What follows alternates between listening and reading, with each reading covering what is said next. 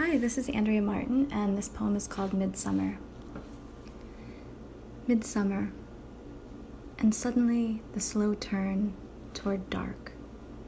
The earth tilts, tips us out of the double flowering peach tree scabbed with cicada husks, sent us racing through the rising onion grass, the chickweed, for the screen door that always bangs closed behind us but never stays shut.